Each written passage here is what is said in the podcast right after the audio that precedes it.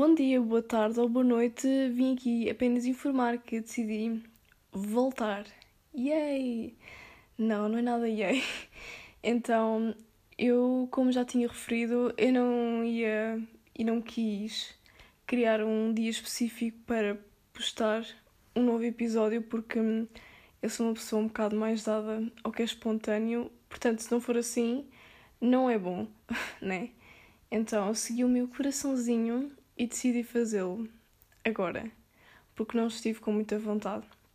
Isso também me deixa um bocado a questionar em relação ao facto de eu ter uma certa dificuldade em, entre aspas, levar as coisas até ao fim ou em ter um, um sistema, algo organizado.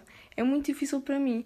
Isso às vezes é positivo, né? Porque ser espontâneo e criativo é um mecanismo muito bom e prático, né? Um, mas às vezes nós também precisamos de uma certa metodologia, uma certa organização para que as coisas corram bem.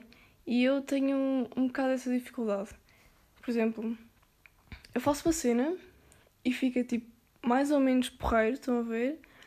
Mas depois do nada desapareço, entre aspas, e não consigo criar nada de jeito. E o que é um bocado estranho, porque eu acho que até tenho um certo potencial criativo fixe fiz, mas depois não, não consigo continuar. Parece que é tipo as minhas inseguranças ou assim. Eu acho que sou assim desde que me conheço, ou talvez não, devido a uma certa experiência de vida de inseguranças e assim.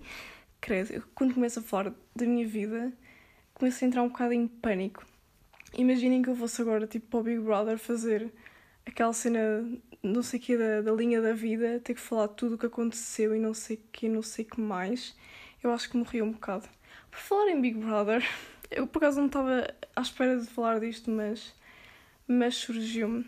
Sim, eu vejo Big Brother e hum, só quero informar que não sou menos, percebem, esperta por causa disso, porque, hum, sei lá, é malta que parece que hum, rebaixa a gente por verem reality shows e cenas assim. Não sei, parem, por favor. Não sejam chatinhos.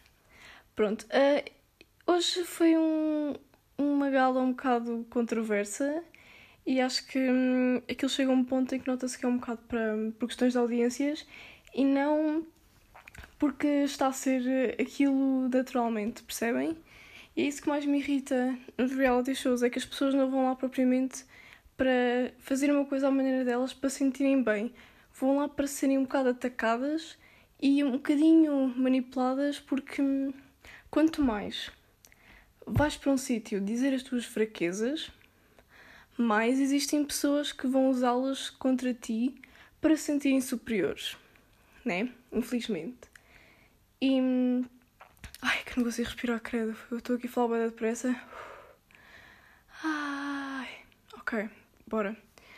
Portanto, Uh, por exemplo, eles aproveitaram-se lá de uma concorrente, o facto de ela ser disléxica e não ser boa em inglês, né? E aproveitaram-se disso para metê-la a tocar uma música em inglês, que era um desafio que hum, iriam conseguir obter não sei quantos euros ao quilómetro, lá o que é que foi, assim, uma cena assim. E aproveitaram-se disso porque eles sabiam que ela não iria conseguir. Percebem? Ela não percebeu porque sente entre aspas, bem, não tem essa percepção, é inocente quanto a isso. Mas, a meu ver, não está nada correto. É isso que me irrita um bocado no programa, porque eu sinceramente entretenho-me a ver aquilo e há lá concorrentes muito sensatos e muito civilizados, e claro que também metem o outro lado, né, da, de, das pessoas, que é os sensatos, e depois tem os labaregos mal formados. E claro, isso é, isso é um bocado para a disputa, é normal, né? Talvez não teria tanta piada se não tivesse isso, mas há coisas que sinceramente acho que ultrapassam um bocadinho o bom senso. E pronto, esta é a minha experiência enquanto telespectadora do Big Brother. Imaginem se eu fosse para lá. Damn! Imaginem no Big Brother. Meu Deus, such a meme. Acho que seria muito incrível. E pronto, um, durante esta quarentena, como já tinha referido, Estou um bocado sem nada para me entreter, sem entretenimento mental, nada, zero. A minha criatividade está muito oca, muito morta, sinto-me. Sinto-me assim, né? Eu nem estou a conseguir muito bem falar neste podcast porque há qualquer coisa em mim que não está a correr de forma natural. Eu sinto que hum, o facto de eu não conseguir arranjar mecanismos tão facilmente para combater as minhas inseguranças é algo que hum, não, de facto não, não ajuda muito. É por isso que eu pensei, não, esta cena de podcast estou a fazer para combater isto e porque não posso estar constantemente a esconder-me coisas que eu até sei fazer mais ou menos. Neste caso que é tipo, comunicar, eu gosto imenso disso, portanto, bota! Mas às vezes, às vezes, sei lá, fica um bocado na minha concha é um bocadinho difícil sair. E pronto, é, é isto. E gravei 5 minutos, mas já me apetece esconder-me na minha conchinha outra vez, porque não é muito fácil estar aqui, não é muito fácil. Ah, ah, já sei, já sei. Eu estava agora tipo, a esquecer-me o que é que eu ia dizer. E isto está a ter um, um seguimento um bocado péssimo, mas pronto, não quero saber. É, é o que sai hoje. Portanto, eu, para me entreter e para ver se conseguia equilibrar um bocado esta minha dificuldade em ser produtiva, decidi ver séries e filmes, né? Porque pronto, isso ajuda um bocadinho uma pessoa a pensar um bocado entre as coisas para desanuviar. Vi Dark, acabei de ver Dark, saiu a terceira temporada e simplesmente amei. A sério, é a minha série favorita. É incrível. A história está extremamente inteligente. De facto, o fim, eu não estava à espera que fosse tão simples de compreender, porque hum, aquilo começa de uma forma muito complexa, cheia de teorias e percebem tudo muito interligado, mas não fazia sentido. E depois percebe-se que era só uma coisinha de nada. A sério, eu achei isso bastante interessante. Para algumas pessoas poderá ter sido um bocado mau, né? Ficaram tipo, ah, é só isto, eu estava à espera de mais. Mas talvez, e a meu ver, né? Foi muito mais engraçado porque conseguiu-se criar uma história enorme e muito, muito inteligente sobre né, viagens do tempo e afins, para depois acabar em algo que afinal, ah, ok, fixe. Portanto, no fundo, as coisas fazem sentido. Foi uma história bastante factual, gostei imenso. Pronto, agora saindo das séries, decidi ver hum, dois filmes, né? E hum, digamos que o filme que eu vi, em primeiro lugar, é bom. É muito bom. Mas o filme que eu vi, em segundo lugar, não é mau, é péssimo. Mas pronto, Vejam, aconselho imenso, vejam o filme Dois Papas, é muito bom, é mesmo muito bom. Eu não vou dizer sobre o que é, mas nota-se que é claramente sobre a Igreja Católica e, etc. Mas a sério, é muito bonito. Eu, eu chorei um bocadinho. Não é para chorar, mas tem coisas assim emocionantes, né? Ok, apesar de não ser religiosa, eu tive bastante consideração pela história e aconselho. Pronto, mas depois, para desanuviar, decidi desanuviar, pronto, para não ver algo assim tão bom. Pensei em desafiar-me a mim mesma e fui ver o tão falado filme 365 Dias. Ai, sinceramente eu arrependo. Aquele filme é tão mau. É, é tudo mau. Não sei, tanto os atores achei aquilo um bocado fraquinho, como também a história. Então, a história principalmente. Que horror. Aquilo tem mais o foco na parte erótica. É que nem sequer isso é bom. A sério, nem sequer isso. Portanto, não aconselho. Aquilo começa basicamente. Aquilo é tipo um gangue ou o que é, não percebo muito bem. Uma família assim meia, meia doida que faz tráfico de mulheres, tipo mulheres miúdas mesmo, crianças, 12 anos. Estão ali a falar daquilo tranquilamente. E do nada assim, uma criatura lá do além manda um tiro. Pum! e o tiro foi parar exatamente ao pai do protagonista, que acabou por morrer.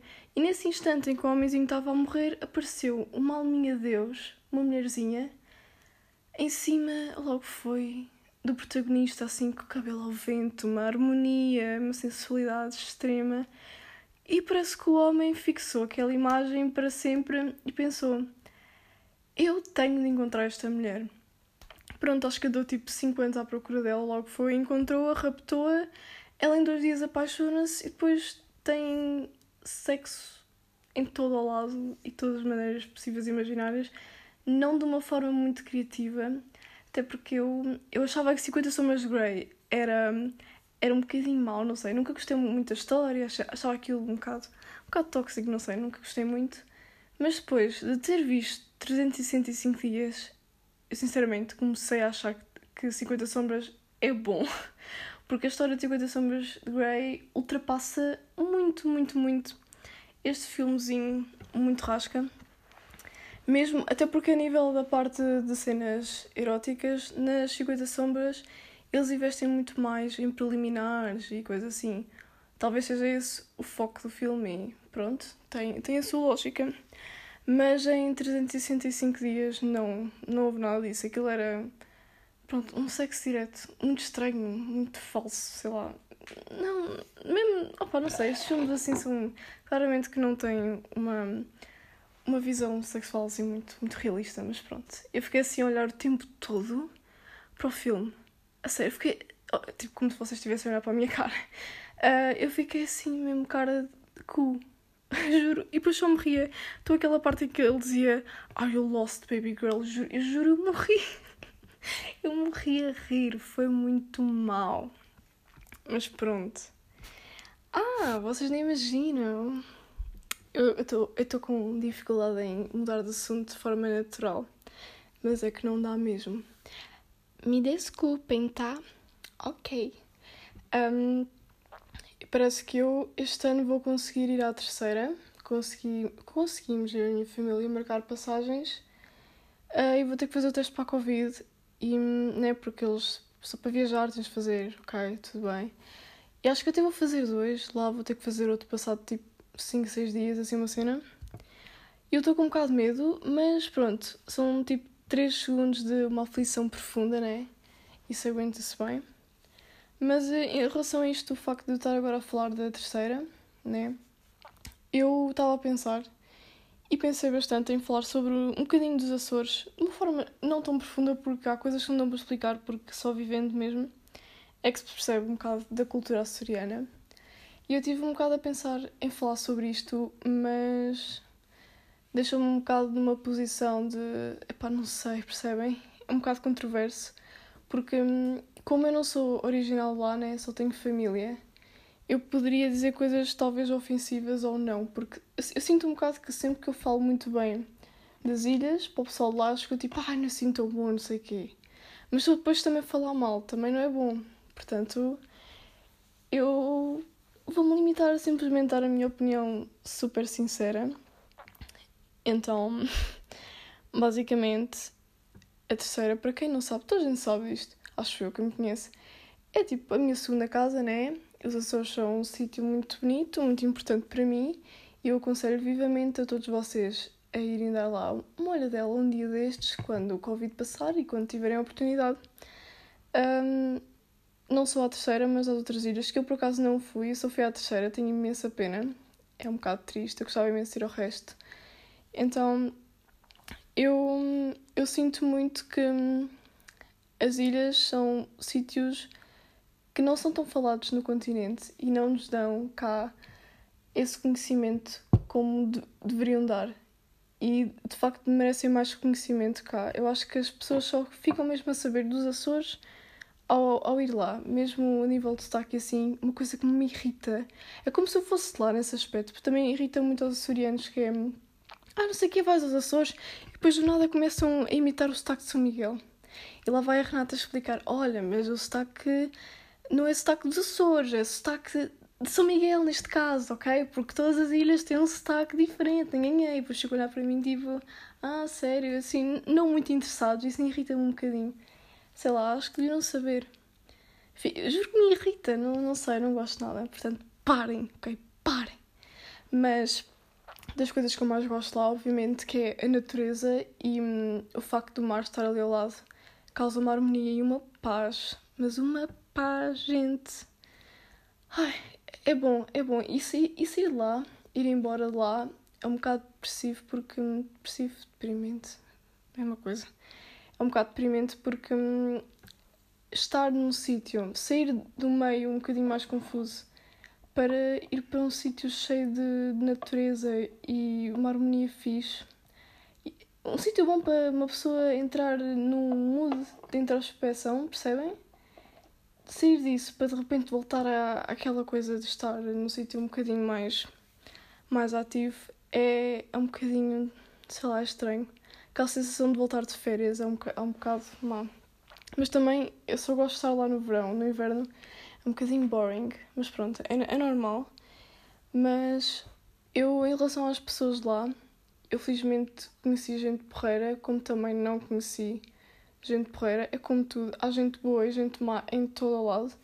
Mas eu sinto que lá as pessoas têm uma humildade muito maior que cá no continente. Claro que há exceções, né? há sempre gente de merda e claramente que já, já conheci pessoas que não, não gostei nada mesmo. Mas pronto, é normal. Um, sinto que são pessoas mais humildes, mais simples, que têm uma aderência à natureza muito maior. Eu gosto imenso quando eles dizem, acho bonito. Para eles, tipo, pode ser uma coisa normal. E é de facto.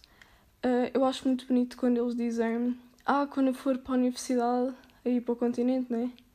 Uh, eu vou ter muitas saudades de, de ter o mar à volta e de poder ver o mar. Eu acho isso uma forma muito gira de nós também percebermos que essas coisas, a nossa natureza, o que temos à nossa volta, é, é bom.